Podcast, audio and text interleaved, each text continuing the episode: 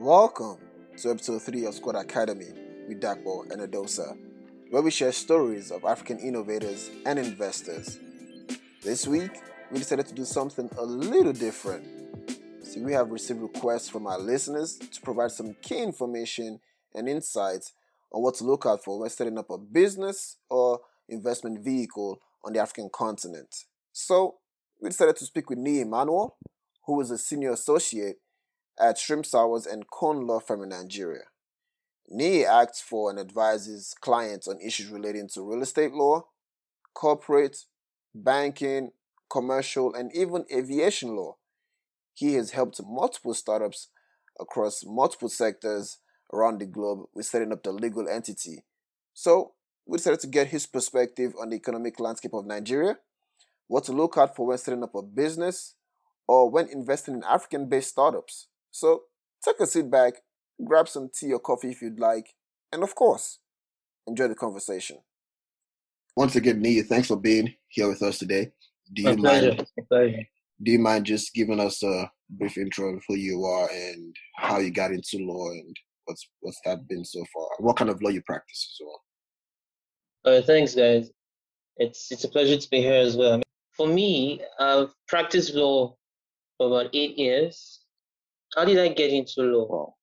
Well, I guess I was just optimizing for money, mm. right? So going back a yeah. bit, I was, um, you know, many people would say lawyers become lawyers because they don't like mathematics, mm. right? well, for me, I mean, yeah, I didn't like mathematics, but that wasn't the reason why. My math was terrible, but then I was good in every other thing. So from literature to arts interestingly, I was really good in technical drawing as well, right? But uh, oh, wow. when it was time to choose, I actually wanted to do mass com and advertising. But then, uh, by the hmm. time I sat down to just look at the look at what the, the per capita income was like, I mean, law just made sense. Uh, you know, so so law made sense.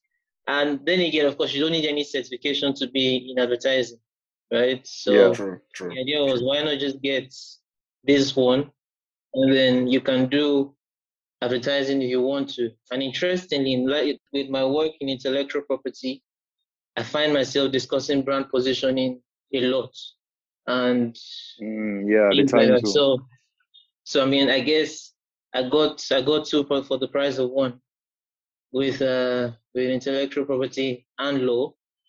And uh, yeah, I don't know if that answers your question as to why law and uh, oh yeah, yeah, that's, practice. I think crowdfunding has been going on since the beginning of time, right? I mean, it's always been there. Yeah. Maybe it's, it's taken different shapes and forms, but it's always been there. And in today's world, it, it's practiced differently across countries and reg- regulated differently too. But how would you describe crowdfunding and what makes it important for Africa? So for for us here in Africa, I mean, you know, we are we are big on community. We, I mean, it's it's difficult for you to talk about any African country and not talk about how we live with a communal mindset. Mm-hmm. Right? You mm-hmm. every day yeah. on LinkedIn, in LinkedIn these days, you hear people saying things about how they are the first in their family to have gone to uni or to have finished from school mm-hmm. and how they're sponsored by their village. And half the time, I mean, I don't have any empirical evidence, but half the time they're from some, from some African country, mm. you know. Yeah. And so um, that for us is, I think the community thing is big for us. And that's the basis of crowdfunding, right? The idea is that there's a community that forms around an idea yeah. and then mm. decide to sponsor it, right? So that's the first thing. Secondly, I think that uh, the deficit in Africa is heavy. I mean, in every industry, every sector you look at, there's something, I mean, there's something, or there's a lot to be done actually. And we can't just expect governments to um, be the one to handle these things. And yes, even though businesses are supposed, I mean, businesses are probably the ones who bring us out but the capital markets or the market for capital, because when I say market for capital now, you're talking about the formal and informal side. Yeah. Yeah. Um, you know, it's pretty. It's pretty. I mean, it's it's not enough as a way. I mean, there's so much to do. Mm-hmm. So I think mm-hmm. that crowdfunding itself sort of lends one more viable alternative for raising capital to do some of the projects that need to be done. You know, and so yes, I think it's necessary in Africa, and uh, yeah, I think it's something that I mean that's why you guys are here. That's why sport is here, right? Because you're yep. supposed to um, yeah. help us have optimize for some of these some of these things. Mm-hmm. Yep. That that was great, Nii. And um, I guess it really touches on what what crowdfunding could be and how it's already ingrained in the DNA of Africans and in what we do. So taking taking two steps back from that and trying to connect crowdfunding to your domain, which is legal. You know, there are lots of concerns about whether you know um, the legal system in Africa holds water. You know, people are concerned about contracts. Do they really carry weight uh, in the court processes and things like that? You know, how can we restore faith in the legal system in general, not just crowdfunding, but in the general legal system across uh, Africa? Quite broad, maybe more than But I wanted to see what, what your thoughts are on that. Yeah, I mean, I mean that's a very very broad question, but uh, I'll try. So, I mean, honestly, right? So I think we should give our, ourselves some credit in Africa and in Nigeria too. Um, you know, when people talk about Africa, it seems like everything we do. I mean, our problems are unique and all of that. But I think I think the the fact that people think that the legal system is too slow is something that occurs. It's a phenomenon that occurs worldwide. I mean, even in the U.S. Yeah. You know, granted, it may be a little, maybe quicker, but it's definitely slower than we would like it to yeah. be. Yeah, it's it's a time-consuming um, process. Yeah. Yeah, it it it, it, it happens everywhere. Mm-hmm. But bringing it home, right? Um, it can be it can be better. It can be better. But I also think that the law doesn't exist in a vacuum right? So if you're if you're operating in a in a setting where there are certain cultural things or certain cultural inhibitions to effective to effective dispensation of justice, then it will affect the legal system. And what is what I mean? So for instance, two days ago I was I was driving home and then some some chap parked right in the middle of the road. He wasn't trafficking, yeah. hazard lights were not on and all of that. And then incidentally, my mirror hits his own, and then I think cracks his his thing, and then he. So I stopped. I mean, that's the right thing to do. So I stopped, and then he comes to me and says, "Well, I broke his mirror, and I must pay and all those sort of things." And I'm like, "Gentlemen, I'm not saying that I should have hit you, right? But you were wrong. Like you were not even supposed to be here in the first place." And he says, "Okay, bring your." Yeah. Um, I, I need you to pay something and all of that. And I'm like, okay, don't worry, I'll take, I'll give you the, the details of my insurance, uh, my car insurance guide. And of course, that's the, that's one thing they don't want to hear in Nigeria. So he just mm. flares up and he's going on and on and on. I'm like, listen, I can't take responsibility for this thing because I wasn't wrong. Because you, know, you shouldn't have been here in the first place. Back and forth, mm back and forth. There was an elderly woman in the car. So at some point she comes down and she goes, uh, "You're young man you know, you are a, I'm a Yoruba woman, I'm an elderly, you're young, you're young enough to be my grandson. And they go into that entire, you know, exactly. story about how you should respect your elders and things like that. And it just changed the tone of the conversation. So I, am so I'm like, okay, sorry, ma, but I'm not, I'm not going to take responsibility for this, blah blah blah. And then eventually we settled. But I'm saying this story because many times as a lawyer, right, in the, my line of work, you find out that the terms and everything is clear. But because of some cultural thing, maybe you're talking with an elderly person, or because of some ethnic it bias. lines. Exactly. So it just sort of blurs the lines, right? And these are some of the things that affect, you know, dispensation of justice here in mm. Nigeria. And when I say justice, I'm talking about the court system now because you guys talked about enforcing contracts. Mm-hmm. You know, I mean, I could go on for days about stories that I've been involved in and I've heard about the enforcement of judgments. Hmm. Uh, there was one I was part of one time, and I actually told myself I was never going to work with the bailiff again to go and enforce a judgment because I didn't like what I saw, the stories I heard. Hmm. You know, but I don't think, but I don't think it's all doom and gloom. Honestly, I think that um, there are certain things that are being put in place now, at least in Lagos, which is where I practice, and in Nigeria, because I have a perspective on Nigeria as well. There are certain things that are being put in place that's that's making that's sort of adding some speed to the system. So, for hmm. instance, in Lagos, we have something called the Small Claims Court, right? Which is um, like a, it's not a word; it's actually a court. You have the judge or a magistrate who presides over proceedings, but then the procedure is watered down. So, for instance, you don't need a lawyer to appear in the, in the small claims court. You can get a lawyer, but you don't need to. Um, the rules of evidence and all, and the filing of processes. Uh, so you basically just fill a claims form, and that's what you submit before the court. The parties can appear before the court, and then you know judgment is given. So it's it's quick, and you have it for for claims between I think zero to five million naira or so. You know, so this so that's one that's one thing that is coming. Um, there's also, I mean, from experience, there's also um, a an increasing adoption of alternative um, dispute resolution um, mechanisms, so arbitration, mediation, conciliation, and all those other things are being used a lot more.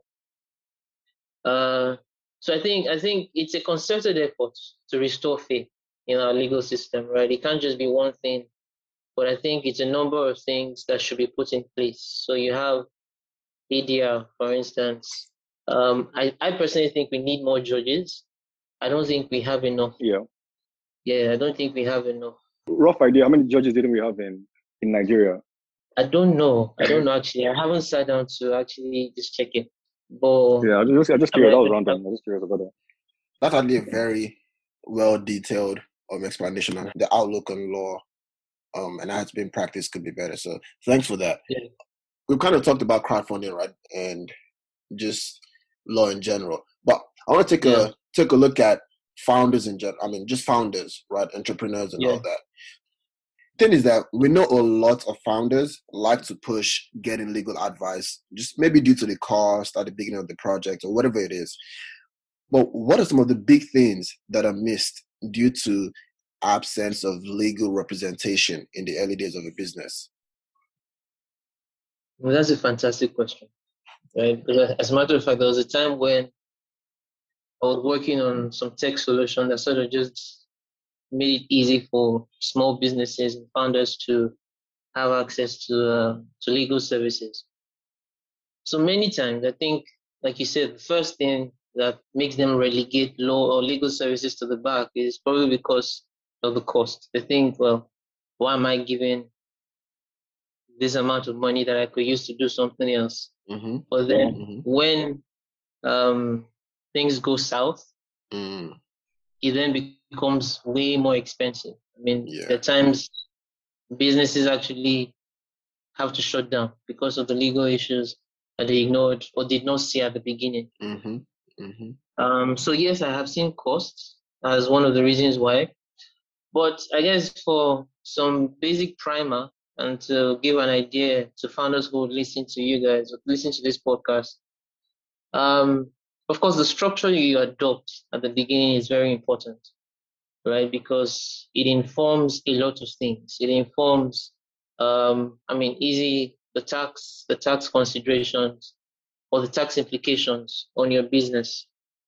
You know, um, so the structure you adopt, then of course the team, the team that you're putting together. Uh, many times people come together with friends, and then there's no there's nothing on paper that states mm. who's doing what mm-hmm. and what each person is bringing to the table and how they intend to measure. Mm. And because I mean, when money comes into the conversation comes in, I mean the conversation changes many mm. times. Mm-hmm. I mean, I could I could go for days on the different stories of how people who were guys and were friends, and then they started doing business together, and all of a sudden they can't even be in the same room. Wow. You know? And it's simply because of mismatched expectations, right? At some point, somebody begins to feel I'm doing more than the other person, and uh, you know I should be entitled to a larger piece of the cake mm. and stuff like that. You know, so um, I mean, you'll be you'll be amazed at how how mundane this sounds, but it's something that people do not do. Mm. You know, I mean, I've even seen lawyers who go into business and fail to have agreements, right? For some funny reason, I don't know. Maybe maybe it's just the cultural thing again, like I talked about, right? Maybe it's just yeah. the fact that you're afraid that when you um, bring a document, you're implying that you don't trust the person. Yeah, to your guy, you're like, thanks, I don't trust you. Mm-hmm.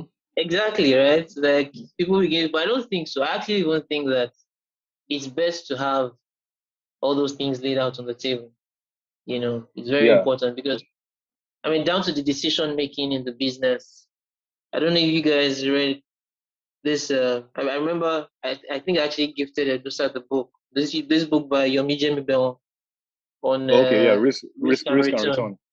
Yeah, yes. you know, I mean, I, that's a book I recommend to founders who want to do business in Nigeria. You know, hmm. it was it was very very upfront and candid. And, and what's wow. what's the book again? Risk and Return Risk by and Return. Yomi, yeah, Yomi okay. Bell. He's, he's the guy at Cardinals. He's one of the partners at Cardinal Stone. And what stood gotcha. out for me there was the decision making structure that he set up. So there were four partners, and the agreement between themselves was that listen, we understand that the general approach is the simple majority would carry the day, right? But because we want to maintain a cohesive structure, all our decisions on management level must be unanimous, such that if one person does not agree, we would shelve that idea and spend our energies to get the person to see it from our perspective and agree. You know, and I think it was interesting for me because that sorts out many issues down the line. You know, you won't yeah. have one partner who then feels left out, and then maybe all on board. what do you say? I said all on board, almost be on board. And exactly, that, that all on board, right? Yeah. Yeah. But I'm trying to move in that intersection between you know, because now, now you've brought um, founders dynamics into the picture. Uh, yeah. I'm trying to touch on something there. Although it's a non-legal role, in, in, the in the global startup ecosystem, lawyers have been the nexus between founders and you know and investors, and have consistently helped founders raise funds. You know, you talk about yeah. examples of that before. What roles do you yeah. think lawyers play, and how do you and how do they help in that whole um, relationship between founders and investors? Right. Um, so I think I think that I mean lawyers play many roles, and the more the more astute you are as a lawyer, the more relevant you are to deal making and to transactions, right? Um, so yeah. beyond the structures that are put in place, because I mean, many times investors are concerned about um, who they're investing in, what they're investing in, the context in which they're investing, could be the regulatory context, could be the social context, or the, I mean, the different contexts for investment. And lawyers play a very huge role in piecing all these things together, right? Because, I mean, one policy from government can shut down a business. And we've seen that many times happen in Nigeria. You know, so lawyers need to come in to set up structures that are able to um, navigate regulation. You know, so that's an important thing. Otherwise, money goes into a structure and then it's found to be non-compliant and then everything just fizzles out. So I think I think that's an important thing. Also, over time, lawyers have just come to see or understand the kind of things that investors are looking out for. I mean, so lawyers and financial advisors, of course. Um, yeah. And so, if you have a lawyer working with you from the beginning. He can almost tell you, you know, some of the things that investors would be asking for that would engender trust and make it easier for them to do the deal.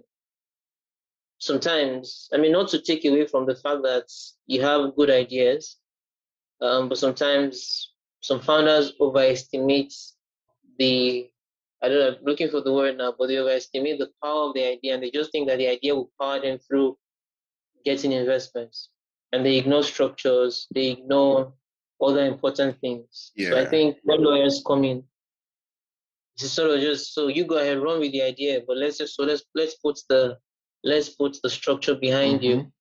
such that by the time you look back, you're not just in the air and there's nothing for you to stand on. if we're to look at, um, I mean, we just talked about founders, right, and raising funds, but if we're to look at investors, right, what kind of lawyers should angel investors look out for um, when going into a new economy? So, I mean, so you have, for example, you have those in the US, angel investors in the US who want to delve into the Nigerian market, um, and Yeah. sometimes they go with the American lawyers, um, as Yeah. opposed to go with a local lawyer who's on ground and who Mhm. has roots planted in the foreign land. But what kind of lawyers, I mean, should angel investors go for? Well, easy answer. I'll say come to me, but uh, well, yeah. But on a serious note, though, um, I mean, you should come to you should find lawyers who can advise, who have an understanding of the terrain, right? Um, yes, foreign lawyers may have an idea because of how much they've interacted, but half the time, and I tell you this for free, they have a local lawyer that they're working with, right? Who's Mm, advising them on the Nigerian legal system and the things that Yeah. obtain here mhm. you know. So um, even if they tell you, listen, we have So an African go directly to the source, I guess. Exactly. Yeah, you know. So that's it. But then again, I mean, because of the complex nature of investment, right, and Mhm. how the money goes over borders and things like that, there, I'm not the, the foreign lawyers have their have their value. There's there's something that brings to the table as well, because Gotcha. for you, I mean, for instance, if you're moving money out of the U.S., there are certain things you have to do in order for you to be able to bring it back in. If you Mm, feel me? So you probably need a, a lawyer who's who's based in the US who understands that. Similarly, you're bringing money into into Nigeria. For you to be able to take it out as well, there are certain parameters you must meet. You know, like the mm, CCIs and things like that for repatriation, for taxes, mhm. and all that stuff. So on both ends, you need lawyers who um, are aware, are aware of that system. Um, of course, don't I won't say don't don't don't go for cheap, right? Because many times people just go for the lawyer who they think they can afford, and they don't care whether or not the person has the proficiency in that in that space. You know, so um, just sort of, I mean, recommendations also work. I mean, as a matter of fact, for me and like many lawyers that I work with, most of our work comes from referrals because of the people we've worked with before, Mm, and they're, they're able to know who is uh, who's versed in this. So yeah, I would say, I would say find somebody who's proficient in the area and in the industry you're looking to invest in as well. Because investing in medical tech, for instance, is different from investing in uh, in agric. Uh, just pulling, uh, yes, there's a tech element to it, but there are other aspects of it as well. mm. Uh, the licenses, the liability thresholds, and also things like that. Yeah. So those are some So- of the things. Um, just to touch on something that you said, right? So you said angel investors should look out for necessarily the cheap option, but they should look for someone who is proficient and who's going to be effective, right? Yeah, For someone who's a novice in that space, angel investor who's just trying to break into that economy, Yeah. how do they go about finding who's proficient? Like, how do they know who to reach out to? How do they know where to look for these proficient and effective lawyers? Yeah, I mean, then again, I mean, a small shameless plug, they should come to squad, right? Because I mean, because I mean that's that's one of the value propositions of squad, right? Yeah, You you yeah, you you've yeah. done this over a number of uh, many times, and so you Mhm. have a pipeline or a network of professionals who you Mhm. work with. Mhm. So come to squad, ask questions, right? People who you've seen work in, who you've seen invest, reach out to Mhm. them. I'm looking to do this and I need Mm, some advice, you know, and then they'll put Yeah. you, they'll link you up with people who can, who can help. Yeah, That's a solid point. That's a solid point. So squad is the answer. That's I, I like exactly. that. Yeah, I come, that. come to school. I like that to touch on the on the crowdfunding space, I know yeah. in Nigeria more in particular, I know you've written an article about that in the past, but um, yeah. and I know SEC just recently came out with a new publication as well. Mm-hmm. You know, there's currently a ban on equity crowdfunding in particular in Nigeria. Correct me if I'm wrong. Is this, is this something that you think is going to be sustainable? And, and what do you think the future of equity crowdfunding would look like? And crowdfunding in general. So you can now touch on other crowdfunding aspects that are currently allowed in Nigeria as well. What do you see the optimal crowdfunding regulatory landscape looking like in Nigeria and maybe across Africa? Um, so first off, right, I mean, the, the, the SEC's position doesn't necessarily ban crowdfunding because you find that like, in effect, we are still crowdfunding, at least in the startup space, with the use of okay. safes, with the use of syndicated uh, funds, um, oh. Investment clubs. Yeah. I mean, people are still crowdfunding, right? Um, it's just that what the SEC did uh, is they just sort of raised the threshold and the soldiers mandated that for you to be able to do some of those things, you have to work with certain intermediaries who are already people who operate in the capital markets, right? Although there was an interesting play, and I'm not, I mean, I'm not taking any sides, but there was an interesting play in those in those regulations, or in that in that publication rather, where they allowed the guys who have already been running basically all the all the Farmcrowdy and those guys, they allow them to run their own platform and they can raise money on their own platform. Yeah. Whereas other guys will still have to go to the intermediaries. Mm. But that's by the way, I mean, that's what it is. So you have to work around that. But either way, I mean, we still find that even without the systems or without the um, the crowd, the formal crowdfunding structure, we are still we are still raising funds, right? I mean, you have you have many companies who are doing who are using safes to raise money and things like that, right? They're raising their they're crowdfunding, in my opinion. I do agree, right? I mean, there's, I mean, you, you have, you still have debt crowdfunding, which is pretty much what uh, the likes of the Farm Crowd is, the Thrive Agrics, the Agro Partnerships do, right? I mean, that's all debt yeah. crowdfunding. Um, so yeah. that, I, I, think that's uh, clearly that's that's legal under certain requirements. However, I, I think and correct me if I'm wrong, but I think what is currently illegal and what, what it is I was trying to allude to is equity crowdfunding as a portal. So Oh yes, yes. Yeah, yes. yes. So yeah, so you, you can't you can't have so companies can raise funds as companies, right? But you can't but someone can have a portal that's strictly an equity crowdfunding platform where people just come on there and put their companies and raise funds through equity. Oh, oh yeah, yeah, okay, I guess I guess. yeah. yes. So I mean, that's that's that's um that's been there for a while. So generally, private companies cannot raise money from the public, right? Yeah, um, yeah, yeah. So they can't. I mean, you need there are certain things you have to do for you to be able to raise money from the public. If you want to raise money, then you have to do the private placements and all that stuff, which is a different, which is a different scheme. So yes, I mean it's it's uh Yes, Edosa is correct. Um, private companies cannot cannot crowd fund as it were like that. Mm, you know, yeah. yeah. So why is that so? To be honest, it's a little concerning because I feel like it kind of. I understand there's a side that wants to kind of protect the public, but at yeah. the same time, it kind of hinders. To say what Double trying to say lightly, at the same time, yeah. we are the public is free to, you know, place bets on sports mm-hmm. games not to jab yeah. any industry. Mm. But the public is not free to place bets on a company. You get yeah. I mean mm. Yeah, I think there's a merit to I think there's a merit to that, right?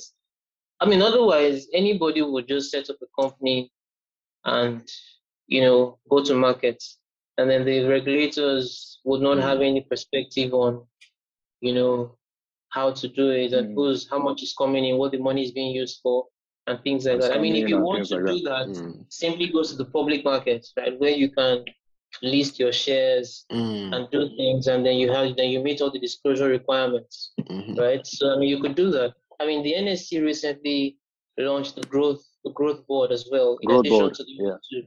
yeah. So the growth board is there with lower thresholds for companies to get in. Lower, I mean, you still have you still have the disclosure requirements, but not as heavy as uh, the main board or the I think the ASEM or something. Mm-hmm. Right. So I mean, if you want to do that, good, you could go there. So I think there's some merit to it. and not, I mean, thinking creatively, right? If you properly put your books together for a private placement, right, you could have a decent amount of people coming, which, if you use it in the loose sense, is crowdfunding. Do you get what I'm saying? Yeah. yeah. Yeah. For instance, you went to an investment club where they have people who have put who have come together and have put their money in a particular pot Yeah. uh, with a particular unit and all of that, and then that that unit can then invest. You know, you could have. I mean, after all, private equity firms invest in in companies on the private side, Yeah. and Yeah. private equity fund is basically an amalgamation of funds from limited partners. So, Mm-hmm. um, so you're using it loosely. That's crowdfunding. But if you're bringing it down to using the portal and all that stuff, Yeah. that's what's prohibited. You can't go to the market to raise money. I think I think I think that's important because I mean the same way you have the distinction between the accredited and Mhm. uh, non-accredited investor in the US, right? Mm-hmm. I mean, you have guys who really don't even know much about this thing, and then they're True. putting their money in. I mean, you, to go with the example that Edosa talked about, right? I mean, I, I was privileged to have advised somebody on the or a client on the on the new Lagos gaming laws that just came into force. So we actually went and we had like a back and forth with the regulator. And you see, you have all sorts of thresholds there as well on how they try to limit, um, you know, gamers or people of uh, what's the word? Is the word they use for them now? Um, it punters now? For people who have who actually stake bets now, there there are thresholds they have to Oh, meet. okay, okay, okay. So, know, so they have some regulation as well. Stay safe. Yeah, of course they do. As a matter of fact, there are certain guys who are blacklisted from betting. You know, so that's that's there as well. So I mean, when you're dealing with the public, you have to be very careful because you have so many categories of people, and you can't just assume that they all have the expertise or the knowledge to be Mm. able to uh, participate in an industry. Yeah. It's So yeah, yeah. it's interesting you said that because a lot of crowdfunding, equity crowdfunding platforms, right? It's, it's actually a requirement, at least in the US, it's actually a requirement for equity crowdfunding platforms to educate those who use the, The audience, platform. general public. Exactly. exactly, Exactly. exactly. So that's exactly. that's a very good point. I just find that interesting. I was talking about education and angel investors, who I guess would be the crowd funders in this situation. And we're obviously we're all about people in diaspora or general people interested in Africa investing as Mm. angel investors in African startups, right? Mm. But then they, they're coming in, they're looking for lawyers, they're trying to find a local lawyer that has domain knowledge. But the second question they also have is the structure, right? The structure of the investments. Um, I touched on that earlier before, but so when choosing, or rather, how important does how important does the structure play a role in the success even of the company, both on the risk management aspect and and the growth aspect? So meaning we're trying to invest in this company, they're coming in saying that convertible notes or a safe or or you know there's so many lingos now in the as an angel investor that you're facing. How do you Yeah. compare all these entry points, you know, a priced round and stuff? Uh, then again, I say get a lawyer, right? But uh, but um, I mean, get me actually, not just any lawyer. That's by the way. Um, well, yeah. So to answer that question, how do you how do you navigate that, or what's what impact do these instruments have on the success of, Yeah. of, of an investment? I mean, there, said there, there, there, there has to be some context for the for me to be able to answer that more effectively, right? But also, I'll, I'll try all this all the same. So it depends. It also depends on the type of industry, the amount being raised, the company, and the objectives of the company. Of course, from the investor side, the risk appetite of the investor, and a few other things like that. So, for instance, um, from what I see and from where we are in the market now, safes seem to be the best options, or seems to be the preferred option for both founders and investors. Reason being that Sorry, need for those who don't fully understand what safe is or crowd safe is, can you just well, explain what that is all about? Oh, okay, yeah, yeah. So a safe is basically, I mean, it's called a simple agreement for future equity. It's an amazing innovation by Y Combinator. As an aside, myself and some guys on my team are actually working to put something together that's more Africa focused and more Mm, to Nigeria. mm. because that there are still certain things that happen yeah. Mm-hmm. that mm-hmm. are not that don't rec- that are in the safe or don't recognize the nuances of African business or the uh, climate here. Well, that's by the way, right? Um, so we're looking forward to that. definitely, definitely, definitely. Maybe that'll be one of the things that Squad will help us push. There you go. but yeah, but so generally, so what the the idea behind the safe is that the investor and the founders agree that I'm going to give you this money, and at some point in the future, when certain things happen, then this money I give you will be converted to equity. So those things that happen are called liquidation events. So it's either an IPO or the acquisition of the company, basically. So those are the things that sort of trigger. And then, of course, there's a price round as well. Price round meaning that somebody has now come in and has decided to value the company and mm. take up equity in the company and things like that. That also is mm. an event that triggers the conversion of the safe. Mm in summary, I mean, I hope that does that does that clarify what the safe is? Yeah, yeah, yeah, perfectly. Yeah. Yes. yes. Okay. So back to the question, right? So you have to, depending on the instruments in play and the expectations of the parties, um, I think that's what that's what will determine the instrument to go with. But then again, like I said, the safe is what's preferred now because of the ease, the transaction closes quickly, and all of that. But then we basically with the safe, you're just pushing the conversation down the road. Right? For instance, with valuation, with the safe, I mean, mm-hmm. we have agreed we are not going to value the company now, mm-hmm. but we're mm-hmm. just going to keep it down. Right? Exactly. Exactly. With the post money safe, which is the more recent version, right?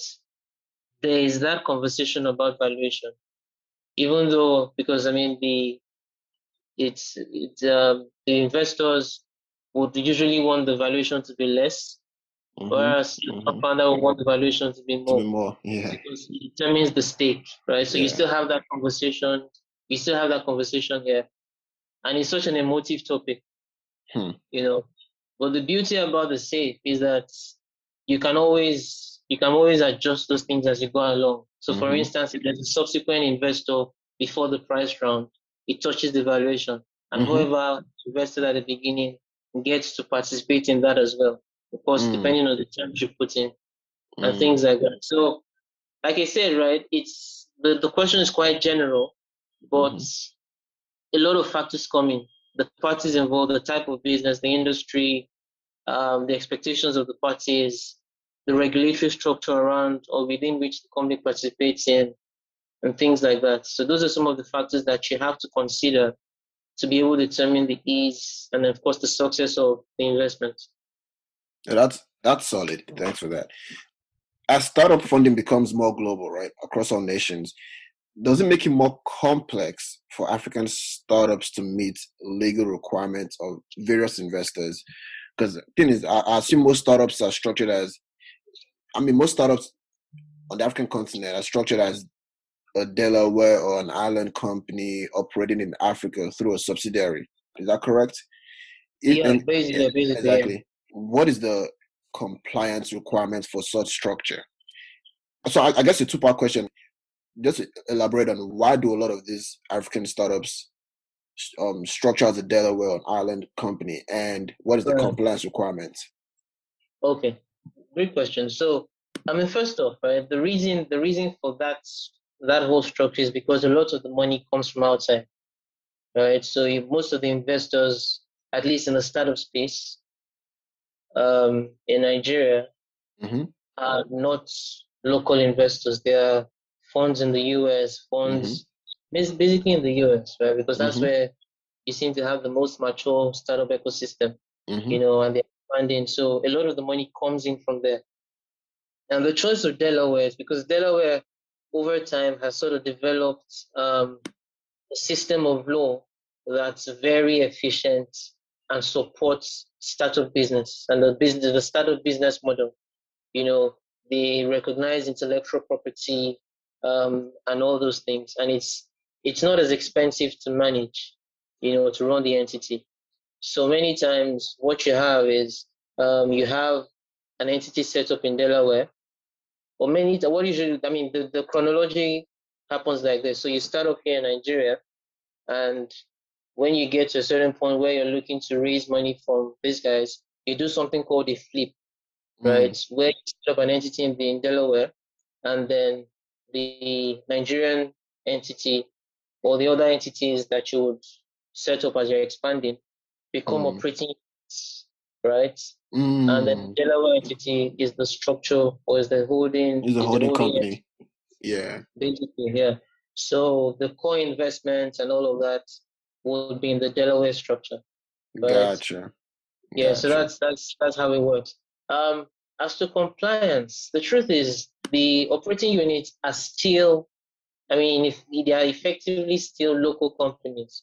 So an entity registered in Nigeria is still a Nigerian entity, right? That will have to comply with Nigerian law. One registered in Ghana is a Ghanaian entity that will have to comply with Ghanaian law, gotcha. and so on. And so on. Do you understand? Gotcha. So compliance is definitely more complex uh, for taxes, mm-hmm. for corporate governance, uh, because now you're dealing with cross-border stuff. Mm. You probably will still have to, for financial reporting, you probably still have to, you know, submit some consolidated reports, maybe to the US, mm-hmm. or something like that, depending on who you're dealing with. Mm-hmm. Depending on the size of your balance sheet, you may also be talking about transfer pricing, which is a big tax thing. Maybe if you are moving services within the group, right, you begin to talk about those issues as well. So yes, it mm-hmm. becomes more mm-hmm. complex. Of course, at that point, you most likely have the capacity to recruit professionals to advise you on how to navigate those ones. Mm. You know. Quick one on your last statement. Is there any equivalent to Delaware? Any African equivalents in terms of um, startup friendly legal framework, as opposed to in terms of investor traffic, but more on the framework? In Africa, I, I, I haven't seen one yet, actually. Um, I know at some point Rwanda was very was coming up. Oh yeah, yeah, I've heard of that. Yeah, I've heard of that. Yeah, I mean Rwanda, Tanzania as well. But as to what I haven't seen, I'm yet to see. I mean, the usual suspects. You have Mauritius, BVI, Cayman Islands. Yeah. Estonia is becoming yeah, more tax and stuff. Another Estonia is also becoming a darling. Ireland is there as well. But for Africa, within Africa, I haven't seen one yet. I mean, Rwanda was was there, like I said. Tanzania is there, but I, I can't say that. I can't say that um, we have critical mass to then identify them as preferred destination. True. true. Yeah. The elephant in the room, right? So, Nii, is that we've had a very good glimpse of knowledge just by this conversation with you now. And yeah, I'm curious, how do guys like me, you know, small boys, get more access to to yourself to big law firms in the sense of we feel that or there's a hysteria that maybe large law firms kind of ignore startups. Uh, you know, they face yeah. their bigger clients and stuff like that. And that's because of the push and pull as to why startups mm. even avoid them in the first place. And we need that mass because we think larger law firms have the more experience and um, have a global presence and have that vast terrain experience that can help the startups. But yeah. we're not really seeing that, um, at least for me on the outside, we're not seeing that happening mm. more. So is that true? And how, how can that be flipped around? So I mean I, I appreciate that that rhetoric because I mean many startups just sort of feel that big law firms are too expensive or or their business will not be priority. But I see that yeah. changing, right? For instance, at my firm and some, some other firms, at my firm, for instance, we have we actually have a startup practice where we support expansion, where we work with startup businesses, and we are very flexible on pricing, right? Because we understand that many of them may not be flush with cash now. So we don't want them to die at the just because they can't pay legal fees. So we have all sorts of arrangements that we put in.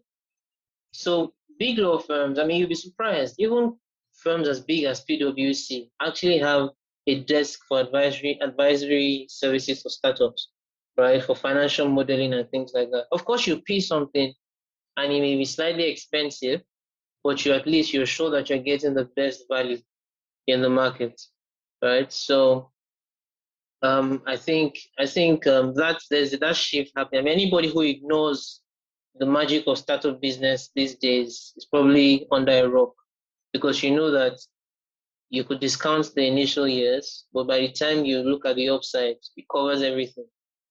You know, so many, I mean, firms are working it into their business model now to be able to accommodate some startup business. They may not be able to do too many mm, because yeah. that will become too expensive, right? But they can just guys who are doing a number. Mm. And of course, so there's I mean, appetite. Yeah, there's the appetite, okay. yes. Yeah, I think many times it's just this complex, and then many startup guys just feel they can't approach these guys. But if you do, and they, they see value in your in the idea, I'm sure they'll back yeah. you. I mean, I've actually seen one or two law firms and lawyers actually even invest in some of the startups mm. they advise. Wow. Oh, wow. Yeah. Hmm. So I think the the problem is that people don't engage. That's why they don't know. Mm. Yeah. Yeah just take it from all the like seriousness, right? Can you just walk us through your current favorite startup deal you worked on and why? Uh okay. So uh I don't know if I can mention names, mm. but so it had it, it had to deal with uh but I have a few now. I'm wondering which one to talk about, which was the easiest, which was the okay, I think I'll talk about the one that was the most difficult because it took us two years to complete it. Okay. And oh, wow. Yeah, and the so the point is, you we were talking with a number of investors, and the guys had to iterate a number of times before they eventually got market fit. And something that started in Nigeria ended up becoming a UK entity with UK investors, right? Um, because mm. turns out that the service they thought they were delivering in Nigeria was needed more in the UK than in Nigeria. So yeah, that for me was interesting. So mm-hmm. generally, um, the way it starts, man, you meet your founders and you start talking, you set up the entities, or they give you an idea for what they're looking to set up. Okay. And what and the objectives that uh, or what they want to achieve. You know, so I'm talking from ground zero now. Yeah. You know, from ground zero. And of course, the earlier you get your lawyer involved, the better, mm-hmm. because you uh, you avoid many of the pitfalls that um, that the founders get into. Yeah. So yeah. first thing we did, of course, was put together a founders agreement between okay. guys who are the team. Um, okay. So so sometimes you could set it up before you could have the founders agreement before the entity is set up, or you could have it afterwards. Um, I have a preference of putting the company as a party if the okay. company has been set up already. So the company becomes a party to that agreement because mm. that way the company becomes bound by it. Such that even if the board changes, the company is still a party in to the agreement, mm. right? Whereas if the company is in a party, if the board changes, it's just an agreement between the founders. Mm.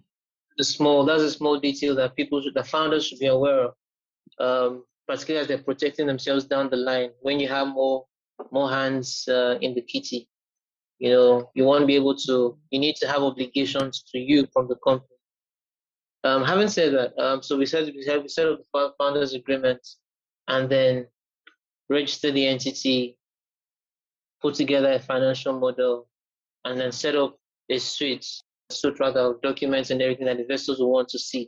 We had our term sheets ready and all that stuff. And I think it was a basic um, pre-series thing. It wasn't it wasn't a lot of money. I think they're looking to raise, was it 200,000 or so? Okay, that's not bad. And we had many calls where we actually even got to points where we would have agreements and all of that. And then sometimes investors won't go. But eventually, we found guys who were interested. It was actually a consortium of guys. Um, some were in Turkey, others were in the UK, and they agreed to come together to invest. It was like a syndicated investment. Um, and yeah, so it wasn't even, so we, we didn't use any of the safes or anything. We used, at that point, the safe hadn't become this popular. We used, um, so it was a, was a straight up equity deal where they were taking, they were taking equity in the company. Okay. Okay. And, uh, yeah, and, you know, they took up about, I think, 25%. Wow at that time. So that's what I'm saying. Right? It's interesting to me because at that point, this was in 2013 actually. Wow. It's wow. an old deal, right? But it stayed in my mind because of I was frontline in the conversations with these guys. I mean, subsequently, every other thing, every other deal I've worked on hasn't been so difficult. It's been easy because thanks to the safe, thanks to mm-hmm. Increased expertise mm. and all of that, you know. But at that point, it was me working with these guys, young guys. We were straight out of straight out of school, not straight out of school, but a few years into the into yeah. Yeah. working, you know. And at that point, it was big money to us. We're trying to learn something, hmm. and uh, yeah, we pushed it for a while. Wow. But then, when the money came in, it was I, I, I remember the feeling because at that point I had become part of the team, you know. so so it was good. Um, nice. Reviewing the agreements, of course, we went through an investment agreement, and I had to go through that draft, advice on that, advice on Nigerian law as well. Uh, there was no debt element to it, so there wasn't any security that had it going. Um, yes, they had a board observer, one of the parties had a board observer because their their own investment wasn't a lot. And that's, I mean, which is something I should highlight for founders as well, talking to investors. Okay. Because many times investors, as given when you're talking about the price round, now investors want to, they want control to a certain extent. Um, you have some very ambitious investors yeah. who are not real. Like they're giving you 10 million and they want they want 80%. yeah, yeah. Your company, right? They, they feel that they are coming to save you. Yeah, I mean, you only, you, like you only have to watch Shark Tank and watch Kevin and Lori. exactly, right? So you get that. They, they are very, very, very sharkish. You know, they want to just take everything. Exactly. You know, and sometimes as a, as a founder, you are in you're in you're you're in need of the money, but you also you're also trying to posture as if you don't need them. You know, so you're in that in that uh, tight spot. So what I tell some of the founders that I work with is, listen, I get the fact that these guys want to have a perspective on what's happening at board level, right? But you don't want them to be able to vote because with votes and all of that, they can determine the direction of your yeah. company. Yeah. You know, yeah. and at this point, you want to be able to stay the, you want to be able to stay true to your vision, mm-hmm. right? Because mm-hmm. once they come in, they have other targets, they have other people that they're reporting to, mm-hmm, they have mm-hmm. returns and things like that. You know, so we one thing, so two things. That's why the safe is beautiful because these guys have equity, but at this point they can't vote. You're yeah, still in full true. control of your company. True, true. Assuming you get to the point where it's a price round and it's an equity stake they're taking, then you could grade it. So instead of you taking two seats or taking three. So assuming you have more than one investor, of course, the person with the largest piece should take a seat, right? Yeah. But the others can be board observers. What that means is they attend board meetings. They can make interventions there, but they cannot vote. Mm, okay. So okay. that's that's something you can you can bring in. And many times in conversations and in deals that I have joined in the middle, that sort of changes the conversation. Mm. You know, because I'm like, listen, okay, so you want to sit on, you want to be at, at the board, you want to see what's happening. You can have that, but you just won't be able to vote. And then many times, of course, the the real intention of the investor shows up. Because many times what they really want is the ability to vote, but they say, I just want to be able to know, I want to be able to see the accounts, I want to be able to see those things. And by the time you tell them, listen, okay, you can see all these things, you just won't be able to vote. Gotcha. Then they change their tune. You know. Gotcha. But yeah. So in that deal we had a board observer. Um what else? Yeah, I mean I was happy because it eventually was a success, right? We were able to to raise what we wanted. And nice. of course we've become we've stayed friends since then. Nice, nice, nice. Yeah.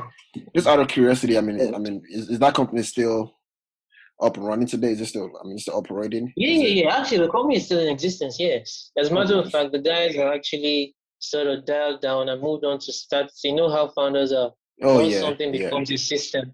Yeah. They don't try, they just set up, they begin to do something else. So they sort of move now, but the business is still alive, yes. Good. That's that's good. if you're only giving one African company, right, to invest in, yeah, for the rest Mm. of your for the rest of your life, only one African company. Wow. It can be, uh, it can be your law firm, it can be your own personal company, but just one African company to invest in. What would that company be and why? just one. Uh, Just Yeah, one. that's very Just interesting. one. Just one, and that company will be your only investments. You have no Yep. investment in any And other only country. investment. Nothing. Yep. Yep. Yes. Ah, What will you bet really on? tough. But but I'll bet on PiggyVest actually. Oh. Oh. Why PiggyVest? Well, because I mean, in Nigeria, right, PiggyVest is that company that you just sort of sit down and think, why did I think of this? Right? Because Nigeria is not such a rich country. Right? Yeah. And at certain level, people are able to, I mean, you can save as low as 1,000 every day. You Mm-hmm. can save 500 Yeah. every day. Mm-hmm. and you have the volume like that. So you can just Mm. imagine what I don't know if you saw her tweets at the end of last year, where she said yeah, they paid oh, out 95 billion or Yes, so. yes, yes. Withdrawals That's how much they paid out. Imagine how much they actually have. Sitting. Of Yeah. course, I agree that That's you probably crazy. have uh, returns. So that the fact that they paid out probably means I mean those guys could have brought it money back and all that stuff. But the point is, Mm-hmm. Yeah. I mean, looking at it from a GMV perspective, that's a lot of money in play, right? Yes, yeah. And once you are once you are flush with that amount of cash, Hmm. the question is, what can you do? Mm-hmm. You know, Mhm. so on the way I see Especially it, an, an asset manager. Mm. exactly right. So PiggyVest can do so many things. I mean, Hmm. I'm sure. I mean, I'm, I'm not sure. I don't know this. I don't know this, but I'll just imagine that with this FirstCheck that she that they're running, that she herself herself and uh, Eloho from Eloho, Endeavor have set up. I would imagine that PiggyVest may have a stake in that, right, where they've sort of put in some money there from their maybe their revenue or profit, and they are able to invest in other things, right? Because they yeah. have a lot of money, and it's such a viable thing that I can see PiggyVest working for the next 10, 20 years. Mm-hmm. Because Mhm. as new people are coming into the job market, they may not be able to access. They want to access start save. Mm-hmm. yeah, so they may not be able to get certain kinds of investments, but they can begin to put in those things and then PiggyVest will invest on your behalf and all that Mhm. stuff. You have the dollar denominated savings. I mean, it's also for me, PiggyVest stands out because it takes in so many things, Mm-hmm. like you know, like carbon or I mean, imagine if PiggyVest decided to have like a crypto function, for instance, they can do it yeah. Yeah. right? Because they have a sitting community of people who Yep. would easily just just divert portion Exactly. their money That's. Exactly. Lending as well, even lending, because you can lend against your balance. I to have 100k Exactly, saved right? you guys. So- Can I borrow 90k from you guys? yeah. There's so many things that Hmm. they can do. You know, I mean, I'm sure they are probably even investing in some companies already. Yeah. You know, Yeah. so Yeah. The and so there's there's no there's no. the way you're marketing for them, were you on that convertible note? Or were you on that convertible note? I wish I was, man. I wish I was. I wish I was. But yeah, PiggyVest for me was was the company that I would probably invest in. I like that. If I like if that was the only company I could invest. in. Definitely, definitely a very good option. And I, honestly, I, I would not have seen that coming. Yeah. Yeah. But yeah, that's that's solid. The choice That's and the, the choice and the industry. the industry. like yeah, yeah. Yeah, yeah. So that was our conversation with Niyi. And just FYI, there are currently 16 justices on the Nigeria Supreme Court. But thank you for listening. Please feel free to provide some feedback, like, and share this with your network.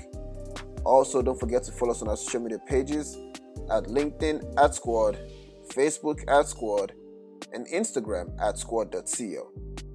Thank you once again. It's been your host, Dakbo, and I'll speak to you next time.